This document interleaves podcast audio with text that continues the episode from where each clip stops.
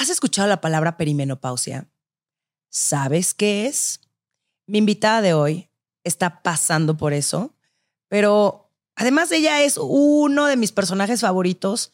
Fue mi roommate cinco años en Nueva York, es de mis personas favoritas y es un personaje recurrente en Los Sensibles no nos quita lo chingonas y en mi otro libro que no traigo, que se llama El amor en los tiempos de like.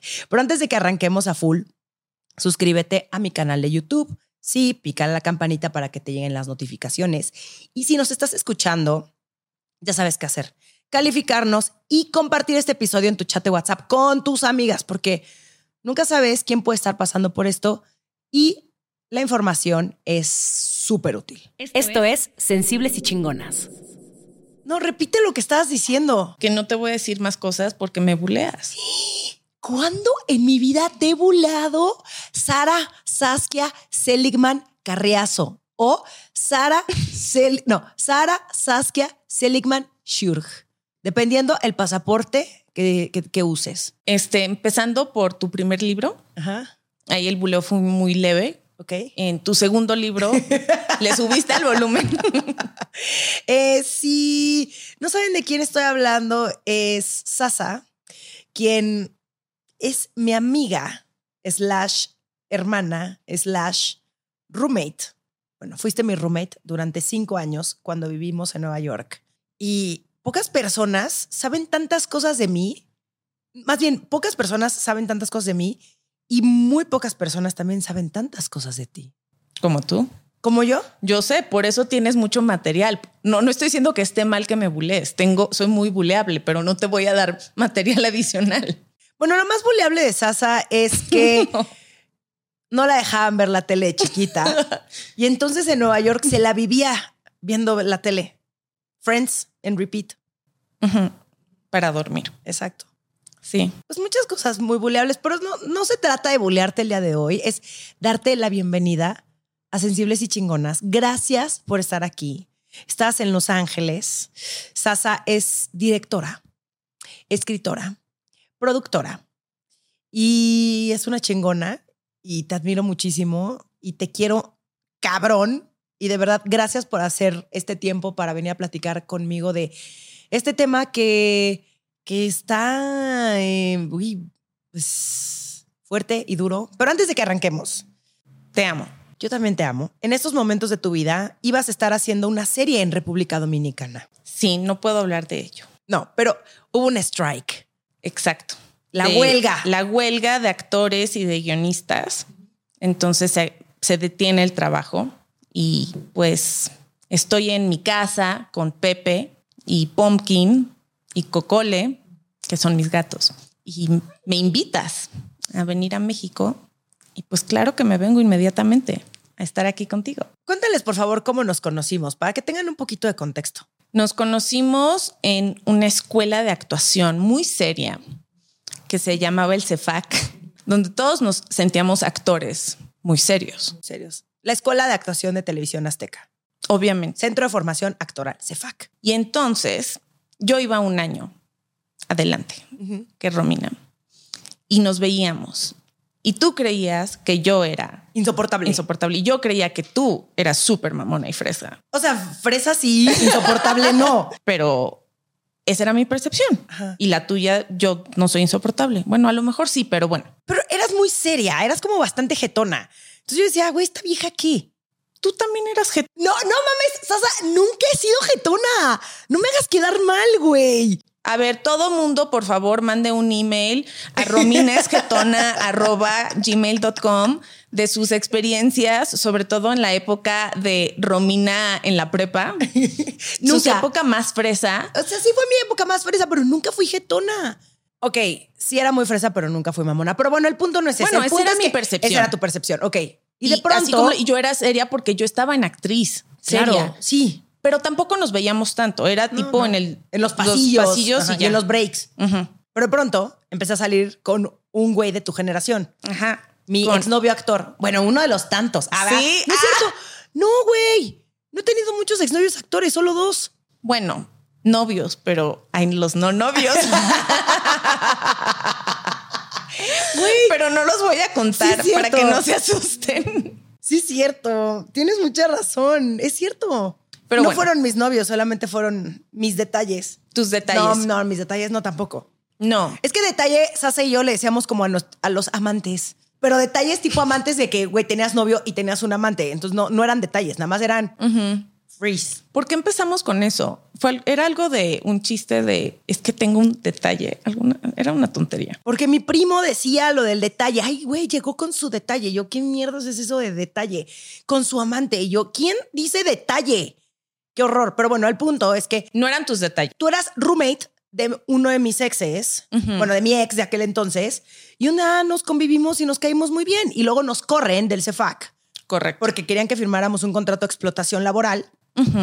Y yo me entero que tú te vas a Nueva York y yo dije, yo me voy contigo. Y el plan era irnos tres meses. Pero aparte, nos llevábamos bien, pero no éramos amigas. No, no éramos yo amigas. O sea, tú eras la novia de un amigo mío y me caía súper bien. Y Leobardo me mandó mensaje. O sea, yo creo que tú ni siquiera tenías mi teléfono.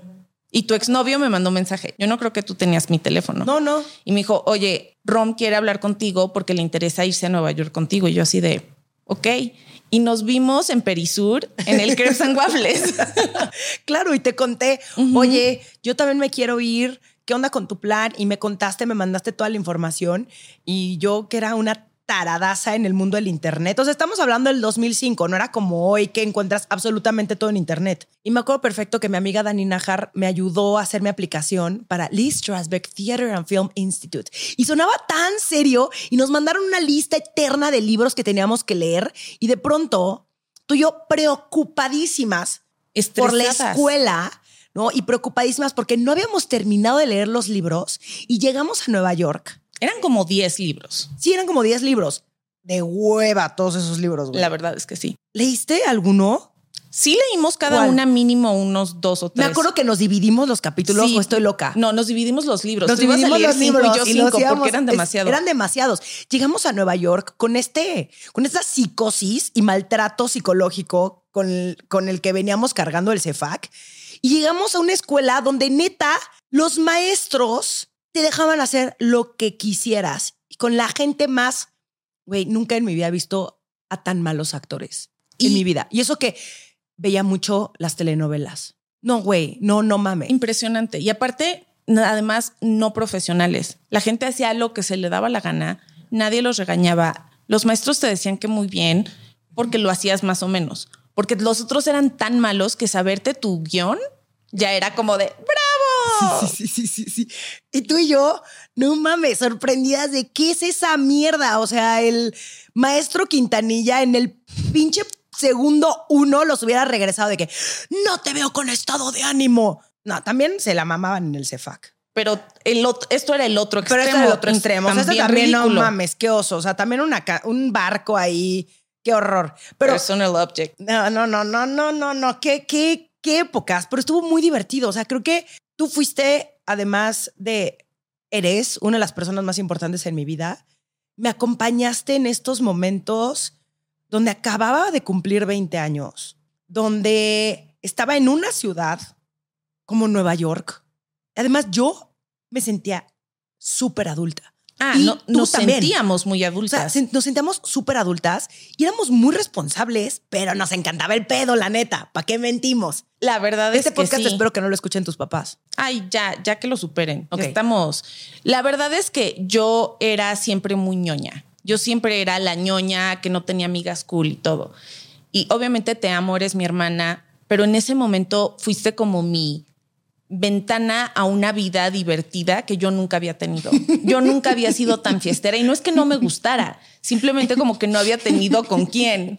Y aparte, el momento en el que nos sabíamos que íbamos a no ser solo amiguetes de roommates, sino amigas, fue cuando estábamos, acabamos de llegar a Nueva York y en la noche nos pusimos a bailar como robot. Ah, hubo un momento de conexión durísimo. Que sí, que dije, es cool, pero también es suficientemente rara como para entenderme. Suficientemente teta. Exacto, como para no decir, oye, sosa, qué oso. Al contrario, me celebras mis teteses. Me buleas, pero me las celebras muy cabrón. Y ahí, cinco años.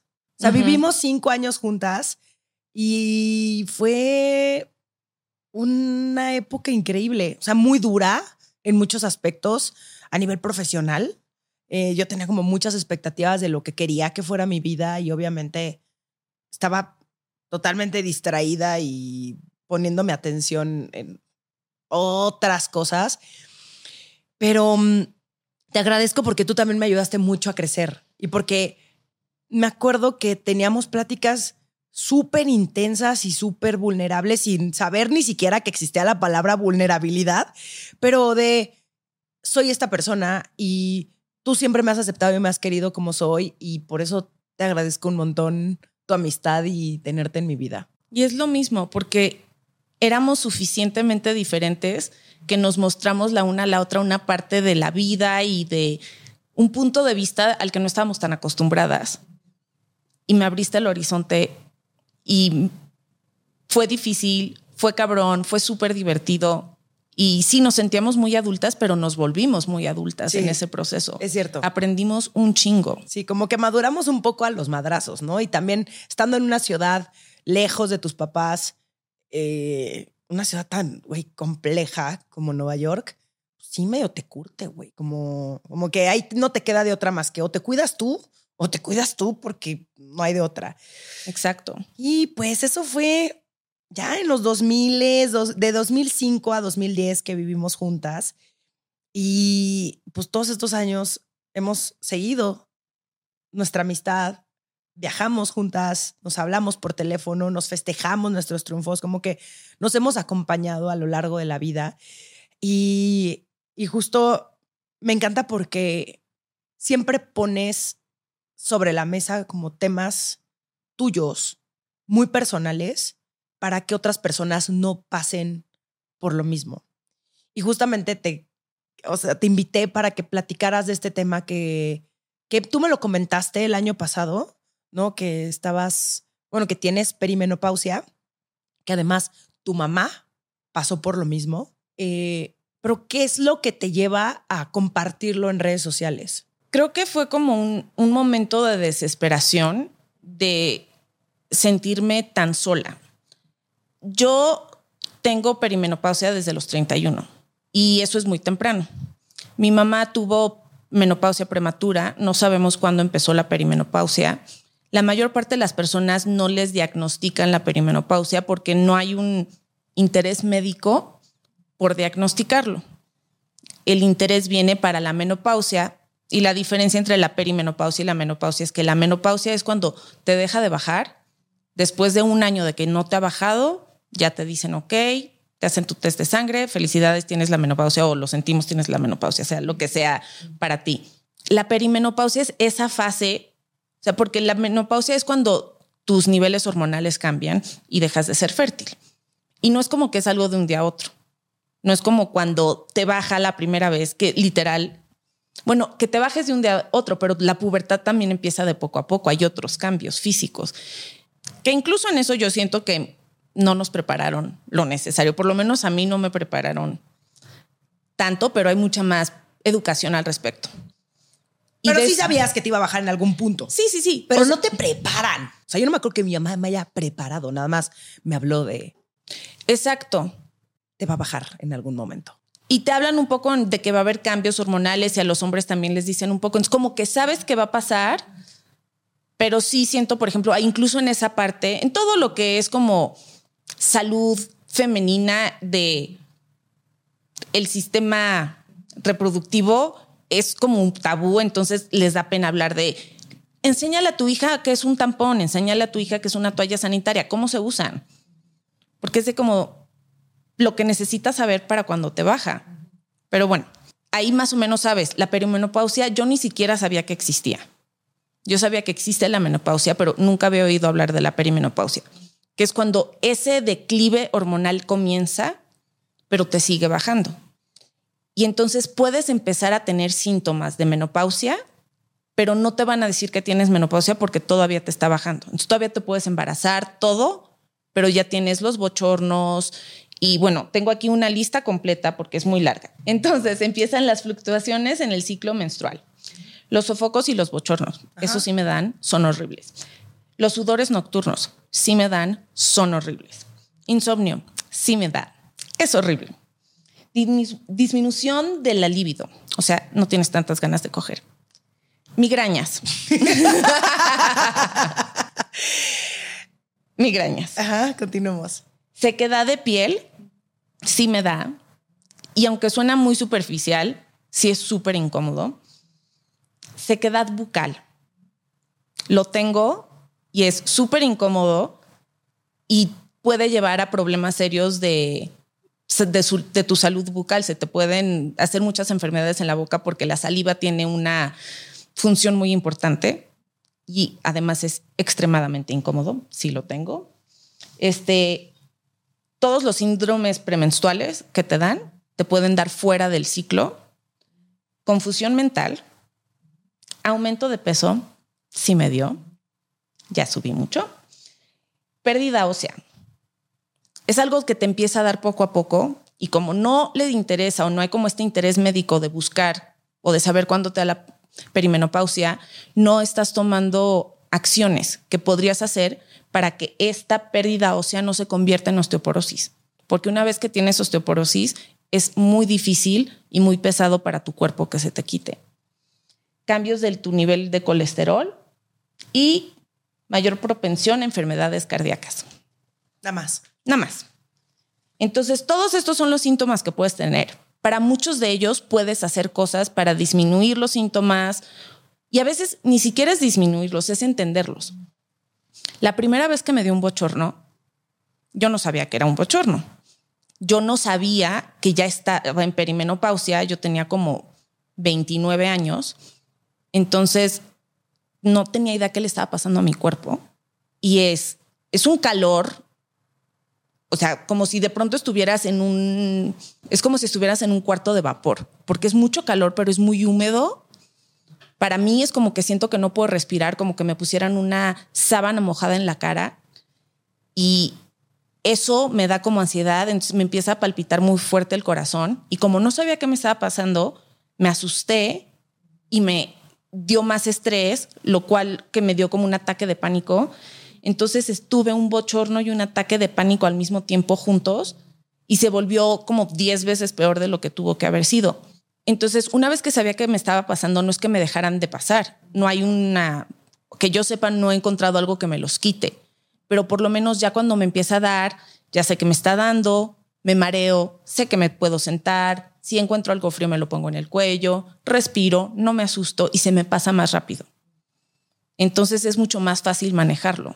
Y te pasa este hot flash o este bochorno y a ti se te prende la antena de puede ser que sea perimenopausia o ni te pasó por la cabeza o empezaron a ver más cosas que te que, empezaste a notar en tu cuerpo estos cambios para que tú entonces llegaras a la gran idea de, no mames, a mi mamá también le pasó? Pues como a mi mamá le había pasado, siempre me había mi mamá como que recomendado que le avisara a todos mis ginecólogos y que tomara eso en cuenta. No por ningún punto de vista, pero siempre era más como de un punto de vista de si quieres tener hijos, tienes que saber si tu límite biológico es más bajo que el de otras mujeres. Y como yo no quiero tener hijos y yo he sabido que no quiero tener hijos biológicos desde muy joven. ¿Lo tenías muy claro incluso cuando vivíamos juntas?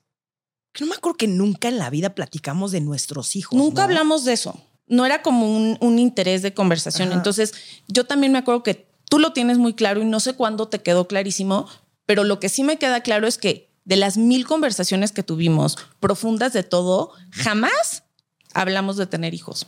Nunca, entonces me imagino que nunca era de un gran interés nuestro. Entonces, de alguna forma lo teníamos en mente.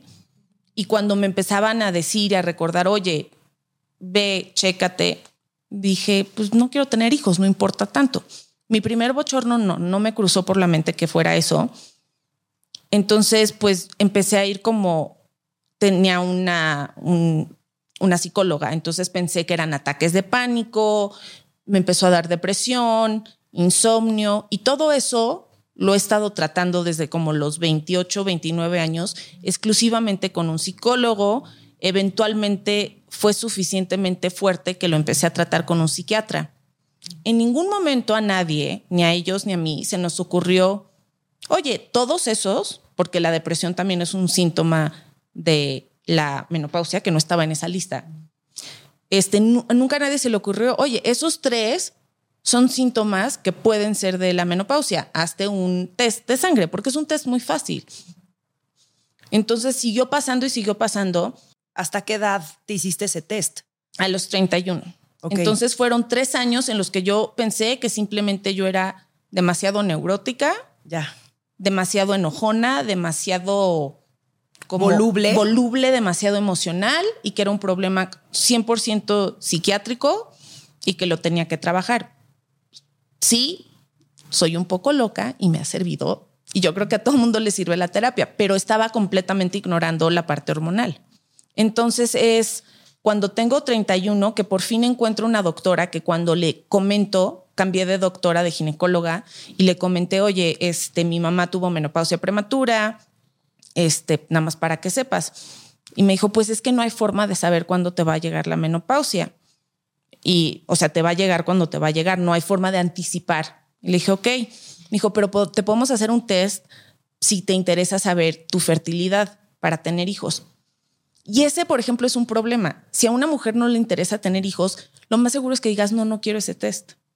Y ese test es mucho más que saber hasta cuándo puedes tener hijos. Es saber cuánto tiempo tienes que empezar a cuidarte de la pérdida ósea, de todos los otros síntomas que tienes, qué significa, qué le está pasando a tu cuerpo. Afortunadamente dije que sí, porque ya había muchas opiniones acerca de que congelara mis óvulos y todo eso. Y dije, ok, sí, va, hagamos el test. Pero nunca lo hice pensando en perimenopausia, porque ahí aún yo todavía no sabía que eso existía. Y como me dijeron, no tienes menopausia hasta que te deje de bajar durante un año, pues simplemente no me cruza la mente. Entonces me hago el test. Fue justo cuando me fui a filmar Coyote Lake. Ok. Me hice el test y regresando de la filmación, me habla la ginecóloga y me da la mala noticia de que tengo perimenopausia. Para ella la mala noticia es que si quiero tener hijos, tengo una ventana de tiempo muy corta y me tengo que intentar embarazar ya o las probabilidades están bajando mucho, que no se sabe cuánto tiempo va a durar. O sea, aún en ese momento en el que me diagnostican con perimenopausia, no me están diciendo, ok, si quieres tener hijos, apúrate, pero además déjame darte información acerca de qué son las cosas que te pueden pasar. Sigue sin ser de ninguna importancia. Entonces, pues tengo esa información, pero no la conecto con nada.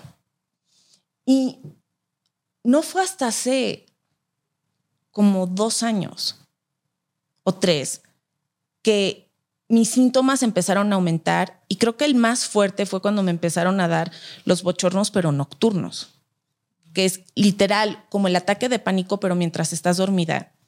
Y es como despertarte de una pesadilla, pero estás empapada, Rom. O sea, un nivel de que literal figurita de caricatura en la sábana tuya de sudor. Y así fue cuando dije, esto no es normal. Y y eso no puede ser como solamente psicológico, estoy dormida. Y como que le conté a mi mamá y mi mamá me dijo, ah, esos son bochornos. Y yo así de, pero yo todavía no tengo la menopausia. Y entonces me empecé a investigar y fue cuando me enteré que la perimenopausia es precisamente, que es toda esta fase en la que puedes tener los síntomas de la menopausia mientras todavía te está bajando. Entonces... Uy, qué locura. Es, es muy frustrante. Sí.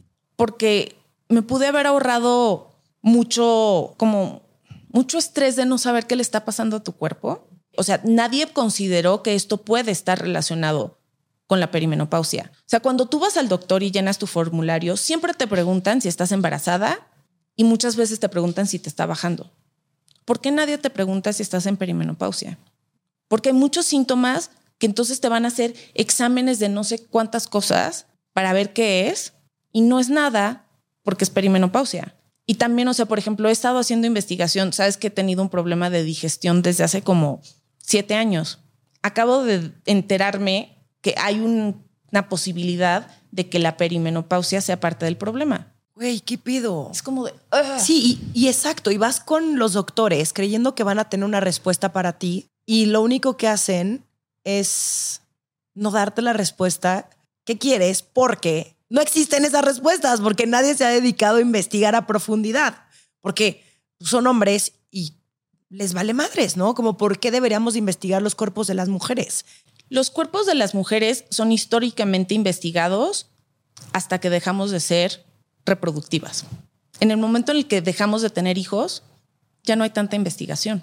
Se saben mucho acerca de las hormonas de cuando nos va a bajar, saben mucho acerca del embarazo, saben mucho acerca de cómo dar a luz, que paréntesis, si tomas en cuenta como el lente masculino de que dar a luz es biológicamente comprobado, estar acostada es, no es la mejor posición, pero es la posición más cómoda para los doctores hombres, entonces ellos decidieron que así van a dar a luz las mujeres, acostadas.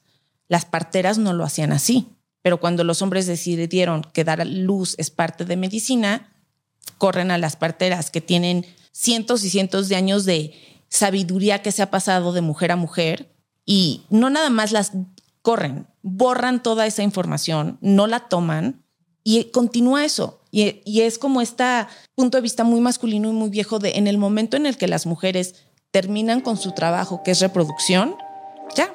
Porque incluso la menopausia saben qué es, pero no hay mucha investigación de qué hacer al respecto. Estás escuchando Sensibles y Chingonas. En un momento regresamos. Hey. Sí. ¿Tú que me estás escuchando? Por, por si no lo sabías, tengo un club de lectura donde leemos mujeres que nos inspiran, nos cuestionan y nos invitan a ver el mundo con otros ojos. Búscanos en Instagram como arroba el book club de Romina para conocer el libro del mes y también para echar el cotorreo en Telegram. Te invito a que aprendamos las unas de las otras a través de historias. Al hacer la investigación periodística, ah, no, no es no periodística, pero para el, el research para este episodio, me impactó que si pones early menopause o menopausia temprana en el buscador del New York Times, te salen 10 artículos. O sea, 10 artículos de 1977 a hoy. Y también así me enteré que el 10% de las mujeres de Estados Unidos pasa por esto. Entonces nadie está hablando del tema. Exacto. Y cuando yo les digo a los doctores, oigan, mi mamá tuvo menopausia prematura, es genético, no saben. Y cuando les digo, bueno, podemos hacer algo para checar, mm, las chances son muy bajas. 10% no es una chance tan baja.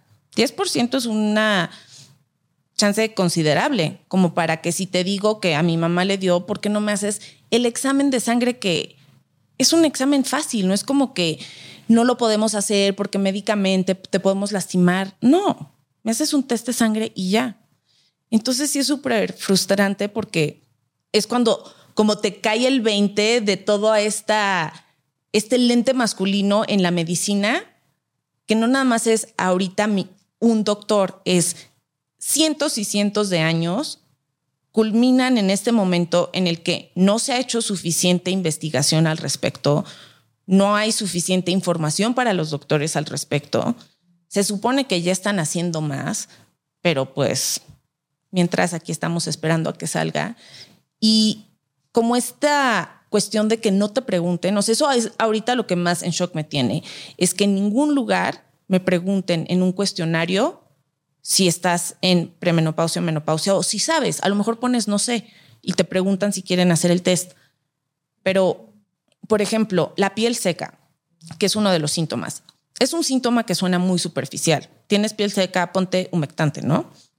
Mi piel estaba tan seca que me daba comezón y me rascaba y está tan, se vuelve tan delgada que te, te salen moretones súper fácil cuando te rascas, tú mismo te rasguñas y te sale sangre por una rascada normal. Y en los labios se me partían tipo, no sé, pero así de, de sangre también, así, rayas, rayas y rayas con sangre. Y yo decía, bueno, pues es el invierno, ¿no? Y pasaba el invierno y yo así, ¿de qué está pasando? Y me compraba Carmex y Blistex y todas las cosas y me ponía y me ponía y nada servía. Como uno mismo minimiza esos síntomas, porque estoy acostumbrada a que voy a ir al doctor por labios partidos, no. Y en Estados Unidos, aparte. Ajá, donde es carísimo. Entonces me enfermé de tos y fui al doctor por otra cosa porque tenía tos como durante un mes. Y ya me ve y me dice, no, pues aquí está tu Me dice, ¿qué tienes en los labios? Y yo, ah, pues nada, están partidos. Me dice, pero grave.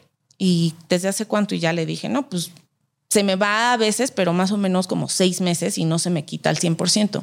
Sí, me da una pomada con esteroides y pues ya, te la pones durante 15 días, pero no la uses de más porque tiene como efectos secundarios no buenos. Llegué, lo metí en internet, vi los efectos secundarios y dije, mm, no tengo muchas ganas de ponerme esa pomada. Pero entonces... ¿Cuáles eran los efectos secundarios?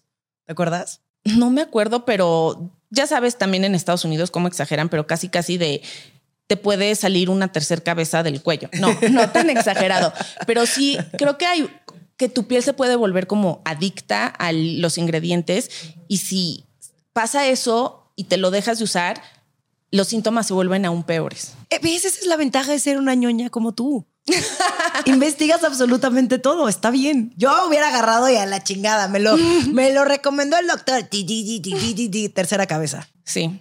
Entonces decidí que no, pero entonces en ese momento dije, sí, ya estoy cansada de los labios así, ya Luchano no me va a querer dar besos. Entonces busqué y la solución fue súper fácil. Es literal, te pones agua con el dedo y encima vaselina. Y nada más, porque todas las otras cosas son irritantes. El Carmex, el Blistex, todos esos son irritantes. Solo agua y vaselina encima. Y es lo que hago ahora, pero me tengo que poner vaselina como ocho veces al día o diez, dependiendo de qué tan seco está. Y si me hubieran hecho hacer un formulario y pongo que soy perimenopausia, la doctora hubiera sabido que ese es el motivo y que no necesito esa pomada, que simplemente necesito ponerme vaselina. Y en últimas ni siquiera me han ofrecido una de las pocas opciones que tienen para perimenopausia, que es el tratamiento hormonal. ¿Qué consta en qué? Es darte hormonas artificialmente porque todos estos cambios son porque se te están bajando tus propias hormonas, la producción de tus hormonas, y te las pueden dar artificialmente para que el cambio no sea tan drástico y tu cuerpo le sea más fácil lidiar con todos esos cambios. Estoy haciendo mis investigaciones al respecto, no las he pedido y voy a pedir una cita con el doctor especialista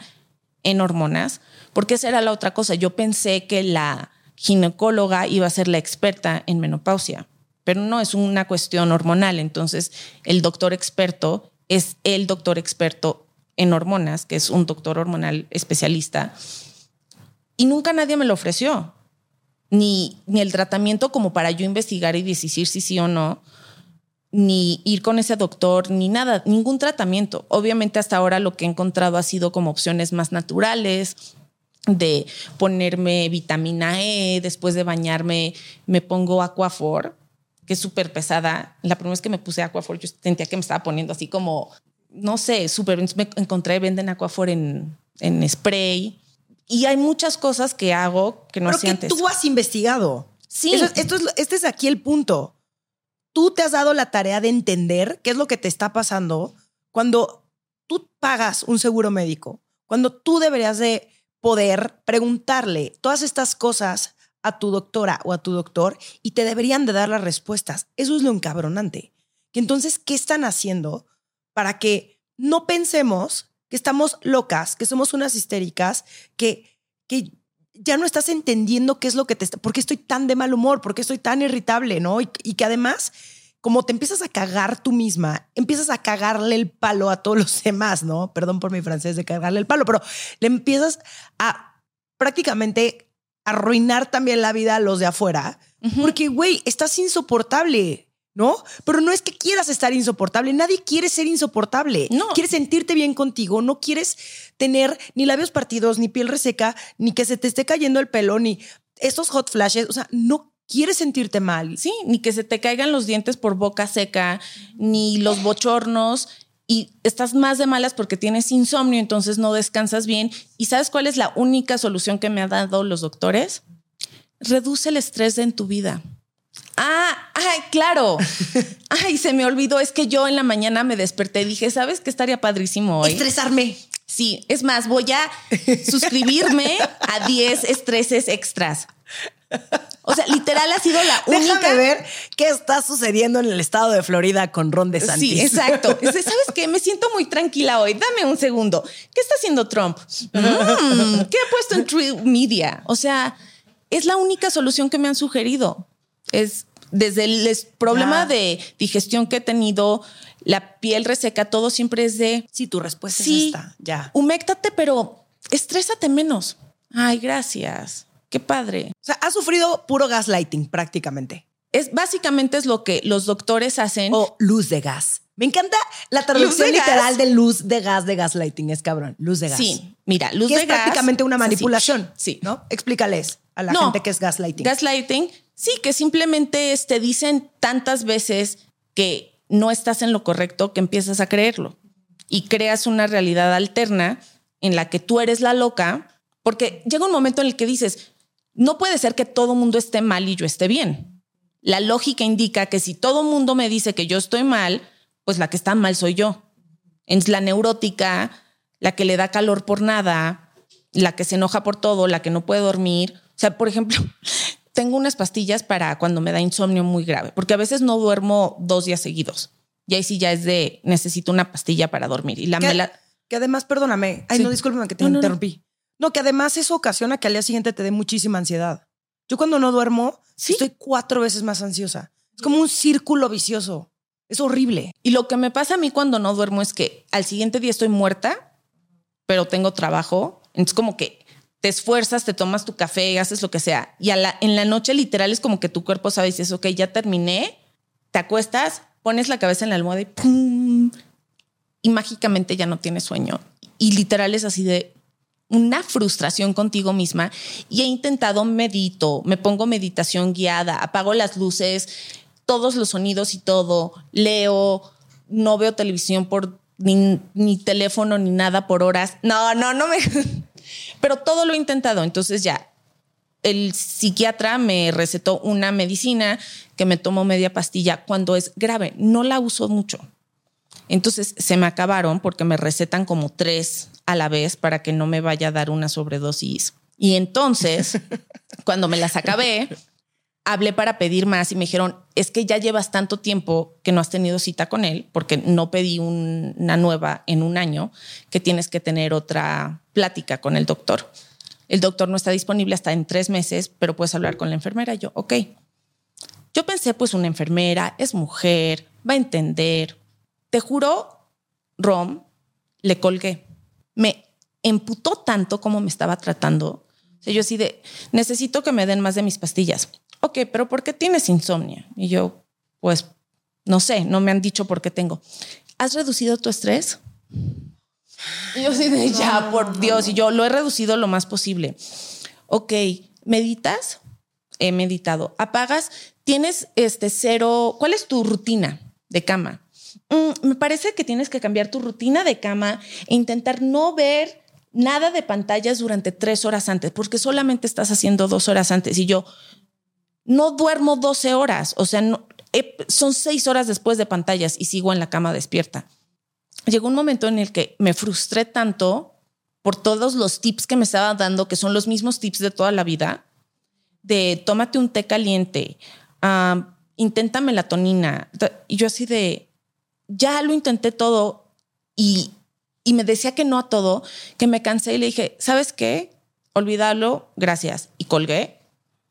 Porque ya no, o sea, ya, ya había llegado a mi nivel. Eso fue hace como dos meses y ya ahorita estoy en mi nivel donde ha sido tanto gaslighting y la solución a todos los problemas que tengo es o Aquafor o que me desestrese, que ya no puedo más. Entonces ya dije, bueno, ya, no duermo y no pasa nada. Eventualmente me voy a quedar dormida. Hay huelga, no tengo trabajo. Duermo a la hora que sea. Un problema más a mi vida. O sea, Pero sí, no te estreses. Sí, así de, ¿Qué, ¿qué, te estresa? frustración, güey.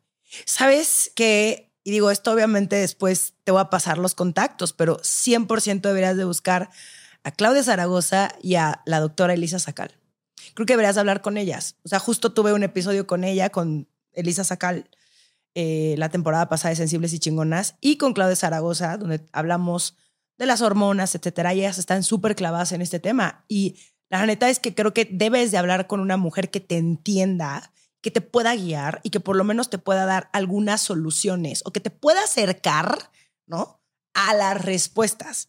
¿Sabes qué me serviría? Que me digan te creo. Lo sentimos, no tenemos solución, pero si está de la chingada lo que te está pasando y vamos a intentar cosas. Con eso ya quieren que me desestrese, dejen de decirme que me desestrese. Es como cuando te estás peleando con alguien y te dicen ya relájate. Es de no, hazme caso, tranquila. Es de primero hazme caso y créeme que estoy en dolor y que llevo una enfermedad gastrointestinal desde hace siete años que me han hecho todos los test. He visto a miles de especialistas y nadie sabe nada. De por qué a nadie se le ha ocurrido que quizás tiene que ver con mi neuronas. No, bueno, sí, ya no me están funcionando con mis hormonas. No sé, porque es el trabajo de los doctores, no el mío. Y bueno, entonces empecé a postear públicamente porque obviamente no soy la única a la que le está pasando. No a todas las que pasan por perimenopausia les pasa esto. A muchas mujeres les pasan sin síntomas, ya sea perimenopausia o la misma menopausia, que es lo que le deseo a todas de todo corazón que no tengan síntomas. Pero si los tienen, que hablemos de ello, porque esa es la otra cosa. Así como no nos gusta hablar de la menstruación, porque hay pobres hombres que no escuchen que te está bajando. Vas al baño y le pides a una amiga, oye, préstame una toalla o un tampón y se lo das súper escondidas así en la En un cuaderno, en un cuaderno en secundaria. Aquí está mi agenda y te lo pasas y es como, se ve algo como puffy. No, se ve como una almohadita allá adentro. Exacto.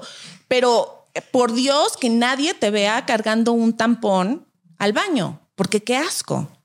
Entonces, desde ahí empieza en el que no podemos hablar de la vergüenza. La vergüenza de todo lo que es el sistema reproductivo femenino.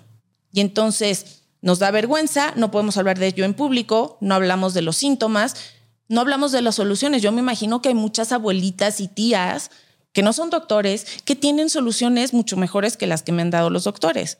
Un té de no sé qué, porque hay muchas soluciones naturales que te pueden ayudar con los síntomas. Y eso es lo que estoy buscando y es lo que voy a empezar a intentar.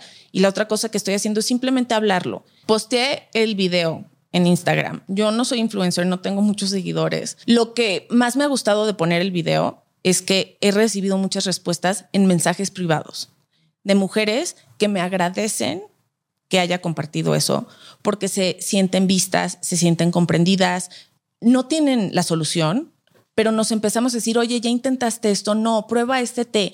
Hay una pomada que venden en Nutriza de no sé qué. Y eso yo creo que es lo que necesito. Ya me de ir con los doctores. Sí voy a ir con el especialista hormonal para ver qué me dice, pero en mi investigación sí tengo muchas dudas de querer hacer la terapia hormonal. Entonces voy a intentar la mayor cantidad posible de remedios naturales, de consejos que me den tías, abuelas, primas y hermanas, las mujeres que han pasado por esto, porque es como las parteras, eran las que más sabían y más entendían. Las que más van a saber y más van a entender son otras mujeres. Sí, güey, que además no mames. O sea, ese tema de las parteras, que obviamente es otro podcast, pero porque tantas mujeres viven violencia obstétrica. Exacto. ¿No?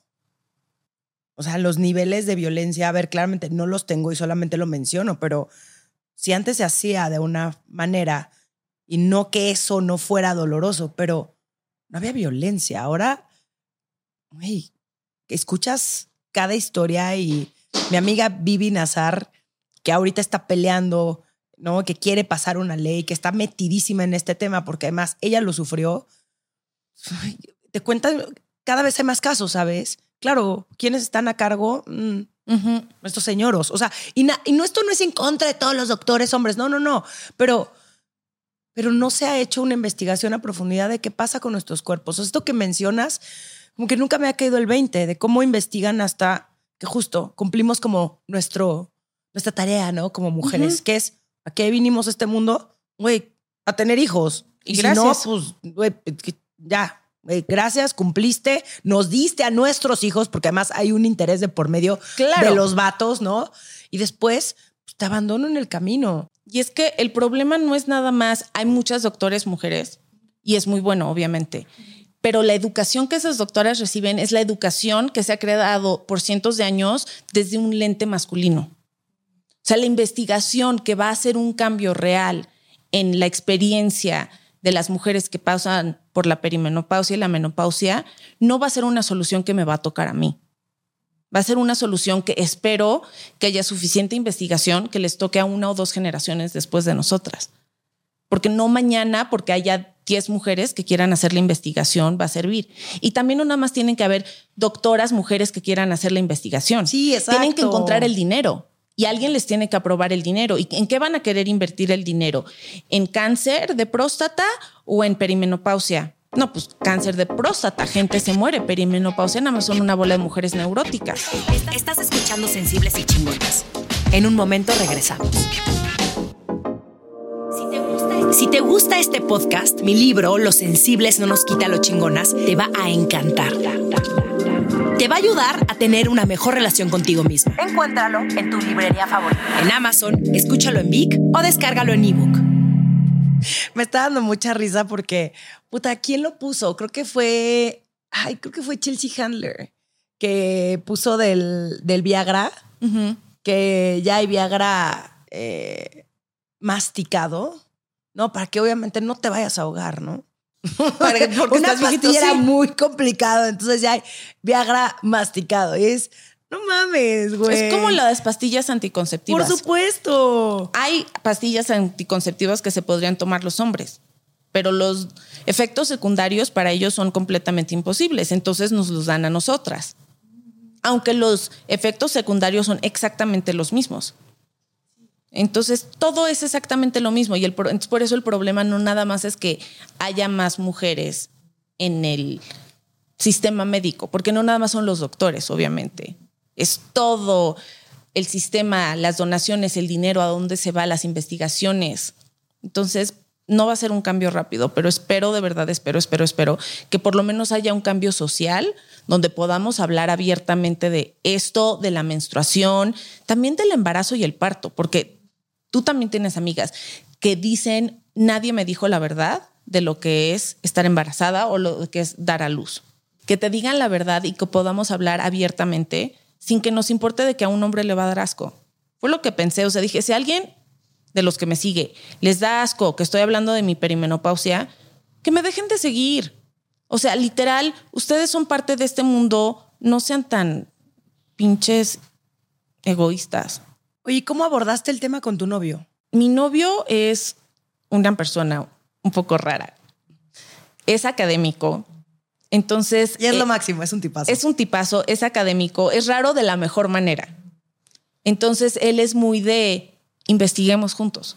Y él ha sido parte de la ayuda, por ejemplo, que me dijo, oye, aquí hay un artículo que dice que el problema gastrointestinal que tienes puede ser en parte un resultado de los cambios hormonales. Porque como ya me han hecho mil test y llevo enferma siete años, me dice, siete años, te dijeron que tienes perimenopausia hace como nueve, como que lógicamente podría Sí, sí. tener algo que ver Hace el uno con sentido, el sí, otro, sí, hace sí, sí. sentido. Entonces con él, siento que no lo abordé, que simplemente empecé a investigar y él me decía, ¿qué haces? Y le dije y él me ayudó a investigar más. Ah, o sea, no fue como una cosa de, hey, te tengo que platicar que tengo no, no fue mucho de eso. Obviamente está el lado de los hijos, eso de sí. los lo- hijos, sí. Pero, Pero, eso sí lo platicaste desde el principio. Ese lo platiqué desde el, más desde el en Eh, mi profile de exacto, exacto, Hinge, exacto, exacto. porque él y yo nos conocimos por las apps. En el profile de Hinge ya decía que no quiero tener hijos. Y no republicanos. Decía no republicanos, no quiero tener hijos. ¿Qué más? Que, que si no creías eh, en sea, la ciencia no me molestes, que si no crees que Black Lives Matter, ma- uh, Black Lives Matter, no me sigas, que si no quieres que haya matrimonio gay o LGBTQ plus rights, no me molestes. O sea, era bastante directo mi perfil de Hinge para no perder el tiempo. 100%, güey. Ya una llega una, en un, a un momento de la vida donde sabes qué es lo que quieres y sabes qué es lo que no quieres. Y sí, hubo quienes me dijeron, oye, o sea, sí está un poco agresivo tu perfil. Ay, mi vida. En todo lo que dices, no. Hold on. No, pues, pues mejor para que se vayan preparando, Ah, porque Sí, sí, sí, 100%. Exactamente. Esa, esa nada más era una mini intro de la intensidad que una carga. Sí, y si no, pues no. Y nos ahorramos tiempo los dos. Exactamente. Entonces, esta conversación de no quiero tener hijos, oye, ya, él ya lo sabía porque lo leyó desde el principio y él tampoco quiere tener hijos. Sí, y en algún momento como que me aseguré, porque sí me ha pasado antes, ya llevo tres, novios. Ah, yo, no. pensé que tres años. Ya llevamos dos años y medio. Ah, ajá. Casi tres, como más de dos años y medio. No, tengo ya tres novios con los que les he dicho desde un principio que yo no quiero tener hijos. Y me he dado cuenta, uno tenía hijos propios. Cuando digo yo no quiero tener hijos, es yo no quiero tener hijos biológicos. Amo a los niños y el que tenía hijos, amo a sus hijas más que jamás lo pude amar a él. Pero al otro que no tenía hijos, le dije y dijo que sí, perfecto. Y después me empecé a dar cuenta que él tenía una esperanza de que yo iba a cambiar de opinión, que es lo que casi todo el mundo me ha dicho desde que digo que no quiero tener hijos, de no te preocupes, cuando crezcas vas a querer, ya voy a, ¿cuántos ya vamos a cumplir? Casi 40. Ay, no, espérate, cabrón, tenemos 38 años, no chingues, güey. Pues, ya estamos subiendo pisos. Sí, o sea, sí, estamos más cerca de los 40, pero todavía no tenemos 40. No, no, no, tenemos 38. Gracias. De nada. Sí, o sea, está, ya tenemos casi 50, güey, faltan 12 años. Tenemos 65.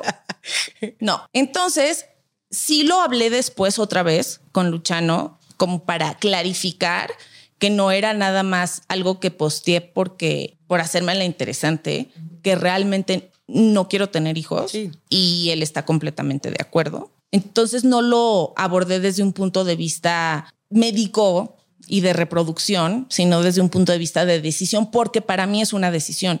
Y quería que quedara muy claro eso, para que no hubiera como una expectativa de, bueno, podemos hacer IVF o cualquier cosa así, porque no tengo ningún interés. Explica qué es IVF. Este, es in vitro, ¿no? In vitro, sí. Entonces, ¿quieres que explique qué es in no, vitro? No, no, no, no, nada más como dijiste la palabra, o sea, IVF. Sí, entonces que no quiero intentar para mí no era una decisión médica, sino simplemente una decisión de vida. Y pues ya con eso tuvimos esa conversación al respecto. Eh, ahora que me lo preguntas, no siento que tuve en algún momento una conversación como muy puntual con él. Él sabe, qué raro. Hmm, creo que fue más bien un momento en el que yo estaba muy desesperada, como muy triste y muy frustrada con la situación y era más como una conversación de me siento muy sola médicamente, pero también socialmente, porque como tengo, es una cuestión prematura para mí, no es como que mis amigas les está pasando lo mismo. Mis amigas están teniendo hijos.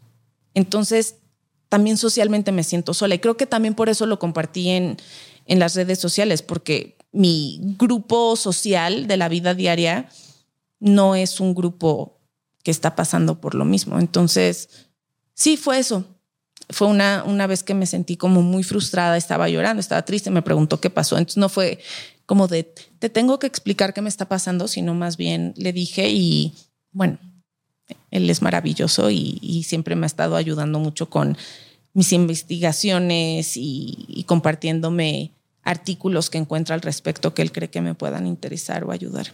Sí, pero que no nos dé vergüenza. Exacto. Eso es muy importante. Ni que nos dé pena todo el tema de la menstruación, ni que nos dé tema expresarle a la otra persona que hay cambios en nuestro cuerpo o que estamos pasando por la perimenopausia o lo que sea que tengamos, expresárselo a la otra persona. No tiene absolutamente nada de malo. Eh, y si la otra persona no lo entiende o tiene un pedo con eso, pues entonces no es para ti. Exacto. Y tú sabrás si quieres o no estar con una persona, pero no te lo calles. Además, lo hace mucho más fácil, ¿no? Que la otra persona entienda que si te da un, eh, un hot flash, ¿no? O estos bochornos en la noche, pues sabes por qué, ¿no? O si no estás pudiendo dormir en la noche, también que esa persona te pueda ayudar, ¿no? A lo mejor, oye, no me está ayudando en lo absoluto que estés tú en el celular, ¿no? Tal vez eso a mí no me está ayudando. Entonces, ¿cómo, ¿cómo puedes hacer equipo y, y pues sí, ahora sí que echarle la mano a la otra persona que está pasando por eso, ¿no? Y, y tú como amiga, ¿no? Y gracias por compartírmelo, porque justo el año pasado que nos fuimos de viaje, me lo compartiste, pero no me lo compartiste como a profundidad, como no tuvimos esta conversación. Correcto. Como yo no sabía que estabas pasando también por eso, como, como que me lo dijiste y no, o al menos te pido una disculpa porque como que yo no sentí que fuera, no que lo haya minimizado, sino como que no veía la, no quiero decir la gravedad, pero como el peso de la situación y por lo que estabas pasando. Yo creo que tú no lo minimizaste, yo creo que ni yo lo minimicé, simplemente no teníamos la información. Okay. En ese entonces yo también solamente creía que mis únicos síntomas eran los hot flashes y los hot flashes nocturnos. Entonces, los hot flashes y los hot flashes de noche son muy incómodos, pero hasta ahora han sido los síntomas, excepto por las primeras veces cuando creí que eran ataques de pánico, pero ahora que sé que son, ya no son tan difíciles. A veces me dan pena porque me han dado en situaciones sociales. Por ejemplo, una vez íbamos a cenar con unos amigos y estábamos cenando súper bien y nos cambiaron de la barra a una mesa y fue en una mesa donde el calentador estaba justo ahí y me dio un hot flash y me entró una ansiedad que me tuve que ir del restaurante y después dije, qué horror, han de haber dicho que qué grosera soy, porque no nada más me fui, sino que me tuve que ir como que muy abruptamente y no le expliqué a todo el mundo qué estaba pasando. Y Luchano, súper lindo, me dijo que tranquila, que no pasa nada, que les explicó y me alcanzó y ya todo bien. Y eso fue lo que te compartí. Entonces no era, yo no había entendido la gravedad, yo no había entendido qué tantos de los síntomas que tengo, de los síntomas que me dan incomodidad, son parte o probablemente parte de la perimenopausia. Te había contado que tengo depresión, que tomo antidepresivos, pero no habíamos considerado que eso quizás es exclusivamente parte de la perimenopausia. Insomnio, te lo había contado hace tiempo, pero no habíamos pensado que era parte de la perimenopausia. Entonces, no lo minimizaste, simplemente no lo sabíamos. Te amo. Yo a ti. Sí, está de la chingada. De verdad siento mucho que estés pasando por esto. Y espero de verdad que, que puedas encontrar la solución y que llegues a las personas correctas que te crean y que no estén minimizando tus problemas y que no estén diciéndote que has considerado meditar y bajarle al estrés. No quieres escuchar eso. No. Está horrible. Y y sí, o sea, es que perdón que me quedé así como, como pensando, pero te agradezco que hayas compartido tu historia porque estoy segura que muchas de las que nos están escuchando a lo mejor tienen estos síntomas y, y apenas les está cayendo el 20. Entonces, una vez más, regreso al, a lo poderosas que son nuestras historias, de cómo no nos debemos de quedar calladas nunca. Estas cosas que nos suceden y y ver cómo podemos hacer de esta vida mucho más llevadera, ¿no? cómo podemos pasarla mejor, de que no hay necesidad de sufrir cuando hay alternativas, cuando se pueden encontrar soluciones. Entonces, te lo agradezco y, y, y también por otro lado, qué bueno que tienes tan claro esto de que no quieres tener hijos, porque ha de ser también otra situación totalmente distinta, ¿no? Esto de no, no querer tener hijos o de no tener hijos es muy distinto cuando sabes que no quieres tener hijos o que no puedes tener hijos. Son dos historias totalmente diferentes. Entonces también abrazo mucho a las que están pasando por esto y que quieren tener un bebé y no pueden porque les llegó la perimenopausia. Digo, afortunadamente con la perimenopausia todavía te puedes embarazar. Ah, sí, ok. Sí. Esa es la ventaja. pero, ah, pero tienes pero cada vez mm. menos, porque la perimenopausia puede durar dos años o 15. Ok. Entonces, si te haces el test. No mames, güey, 15 años. Entonces, sí, ya sé. Una, dos, tres. pero, pero te puedes hacer el test y por lo menos te puede dar como un warning. Y no sé por qué los doctores, los ginecólogos no ofrecen eso más. Es un test de sangre y a mí me tocó abogar por mí misma para que me lo hicieran y les recomiendo a tus seguidoras que lo hagan.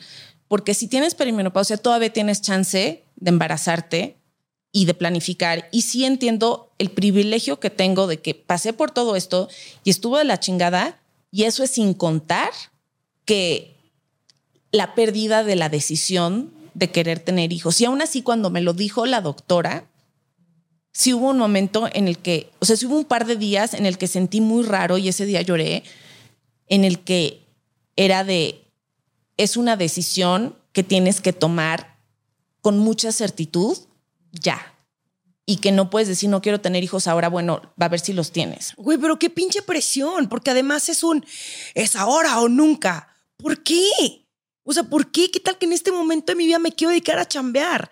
Y ahora no puedo porque tengo que embarazarme porque sí es mi sueño, porque se me está, bueno, no se me está yendo el tren, pero güey, mis, pues sí, se me está yendo el tren porque mis hormonas no están jugando en contra, porque tengo, porque ni siquiera tengo a alguien con el cual me gustaría tener pareja, si es que eso es lo que tú quieres y lo que aspiras. Qué pinche presión, o sea, una raya más a todos los problemas que uno tiene que pensar, ¿no? Esta carga que tenemos por el simple hecho de ser mujeres. Exacto. Y ese es y obviamente viene otra solución, perdóname que te interrumpa, pero es congelar tus óvulos. Pero, a ver, obvio, ¿no? Hay muchas empresas que te apoyan en este congelamiento de óvulos, pero probablemente sean cuatro, ¿sabes? No, pero además, esa es otra cosa que minimizan mucho, porque en ese momento sí lo consideré por un momento muy corto, porque dije, bueno, ¿qué significa congelar mis óvulos? Para quitarme la presión de creer que lo tengo que tomar una decisión final ahora. Porque en ese entonces no sabía si la perimenopausia me iba a durar un año o 15. Ah, hoy en día aún no sé. Cada vez que me baja, no sé si es la última vez que me va a bajar.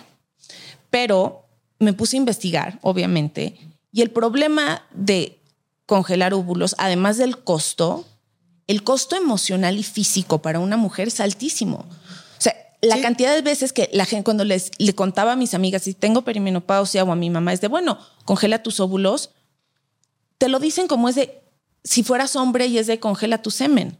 No, mi chava, no te vas a un cuartito. ¿Ves porno? Gracias, ya congelé mis óvulos. Es una operación, es una cirugía y es un proceso súper invasivo. Tenemos todo un episodio aquí en Sensibles y Chingonas donde hablamos del el congelamiento de óvulos. Tuve la oportunidad de entrevistar a un doctor y justo nos explicó todo este proceso, ¿no? De esta clínica que se llama Fertilidad Integral. y, sí, no es en Chilamesta. Y las amigas que tengo que lo han hecho, ha sido súper difícil para ellas. Una de ellas, la conoces, no voy a decir su nombre por respeto, después te digo quién es, pero hizo todo el proceso, logró tener cinco embriones y perdió cuatro, porque cada vez que se los ponían tenía un, una pérdida. Entonces, tampoco es como que congelar tus óvulos es una garantía de que vas a poder tener hijos. No, es una opción. Punto. Es lo que es. Eh, sí. Pero lo que sí podemos hacer, no podemos cambiar el sistema médico, ni el sistema médico va a cambiarse a sí mismo suficientemente rápido, pero podemos hablar más abiertamente de eso. Podemos sentirnos acompañadas en el proceso y podemos compartirnos tips de las los remedios caseros de las señoras que saben, compártanos, dejen mensaje. Y les juro que el peor ahora es el de boca seca. Si alguien sabe, por favor, mándenle un mensaje a Romina porque estoy desesperada. No, que te lo manden a ti ahorita que nos pases tus redes bueno, sociales. Pero es la cosa más incómoda, Rom. Sí. De verdad. Lo siento mucho, güey. Está cabrón. Está cabrón que tengas que pasar por esto y que no haya una respuesta, ¿no? Pero yo tengo fe en que vas a encontrar a las personas correctas 100%. Y si alguien está escuchando este podcast y tiene estas respuestas que estamos buscando, o por lo menos que nos acerquen estas respuestas, por favor, compártanlas. Es importante compartir esta información. Y esto que dices de hacer comunidad, de saber que no estás sola, de que no es la única loca, ¿no? que no puede dormir, que tiene ansiedad y depresión y boca seca, y el que, güey, se rasca y se le hace un moretón, no está sola. O sea, hay, un montón de mujeres que están pasando por lo mismo y, en lo que llegan, ¿no? Estas, estas investigaciones, por lo menos te puedas agarrar y tomar de la mano de otra mujer y decirle, güey, yo te creo y yo te entiendo y yo estoy aquí para ti. Entonces, te agradezco mucho, de verdad que hayas venido a Sensibles y Chingonas a compartir tu historia. Sasa y yo tenemos otras historias muchas que he contado en este podcast, que obviamente no he dicho tu nombre porque no te quiero avergonzar de todo, amiga. Ay, tranquila, ya me buleaste suficiente. Ya te buleé suficiente en mis libros. Entonces, mira, este es un, este es un call to action para que vayan a leer Los Sensibles no nos quita los chingonas y para que vayan a leer El amor en los tiempos de like y para que se enteren más de la vida de esta señora, Sara Seligman. Señora, no me hagas sentir cuarentona. Ya somos señoras, ¿o no? Sí, pero no lo tenemos que decir en voz alta. ¡Ay, güey! Y Chingonas. y con eso cerramos este episodio. Mira, hasta Pons, mi productora, se puso como de que ¡Uh! ¡A huevo! Em, te quiero mucho, te amo. Qué bonito tenerte en mi vida. ¿Y dónde te puede seguir la gente para que vea, no solamente cuando te vayas a convertir en una de las directoras más importantes de este país, o sea, estamos en ese proceso, em, cuando ganes premios. Te voy a agradecer a ti. Ah, es una hija de la chingada, cabrón. La primera que gane un pinche premio mamón tiene que agradecerle a la otra. Tú ya has ganado premios. Güey, ¿qué- ¿cuál, cabrón? No me importa. Yo, o sea, yo quiero digo, que me... sí, 50 influencers más importantes de México. O sea, sí lo agradezco y se ve muy bonito en un currículum, pero de ahí no, no he Si ganado hay otro un premio. premio. O sea, he ganado premios en el karaoke. Si hay un por cantar premio. Selena. Si hay un premio que, que, te- que haya un momento en el que puedas dar un speech, no me importa que sea el premio del karaoke porque cantaste Selena tres veces como nuestro cumpleaños 21. Quiero que me agradezcas. Por supuesto que sí, te lo prometo que sí. Pero Siempre. Siento que estás más cerca tú de ganar ese premio. Vas a ganar un Emmy o un Oscar o, y esto está grabado y puta madre, si te vuelves pinche famosa y luego, ay, no tengo tiempo para ir a sensibles y chingonas. Mira, cabrón, escribo tu pinche biografía no autorizada, como la que escribieron de Luis Miguel y me vale pito. Así, pues yo escribo tu biografía no, autorizada. mames, yo tengo muchas fotos tuyas para extorsionarte, así que más te vale que me agradezcas en tu Yo tengo unos videos. Yo tengo los videos, tarada. Yo tengo Pero todos yo los tengo videos. otros videos. Ay, no, ya, ya me empezó a dar aquí más nervio. Este, ya vamos a cerrar este podcast, ya no quiero Qué que miedo. sepan más. Este, ahí ve. Y Sara, por favor. Sara, es Sara. muy raro que me digas Sara. Sí, bueno, pues estoy siendo formal. no Sasa. seas formal. Sasa, por Prom. favor. Gracias. Por favor, cualquier tip que tengan para sacarme de este eh, hoyo de, de síntomas, se los agradecería mucho. Este, ¿qué más? ¿Cuáles son tus redes Ah, sociales? mis redes sociales son Sara-directora. Te amo mucho. Te amo más. Esto fue Sensibles y Chingonas. Síguenos en Instagram y Facebook como Sensibles y Chingonas. Y no olvides suscribirte a nuestro newsletter en sensiblesychingonas.com, diagonal newsletter.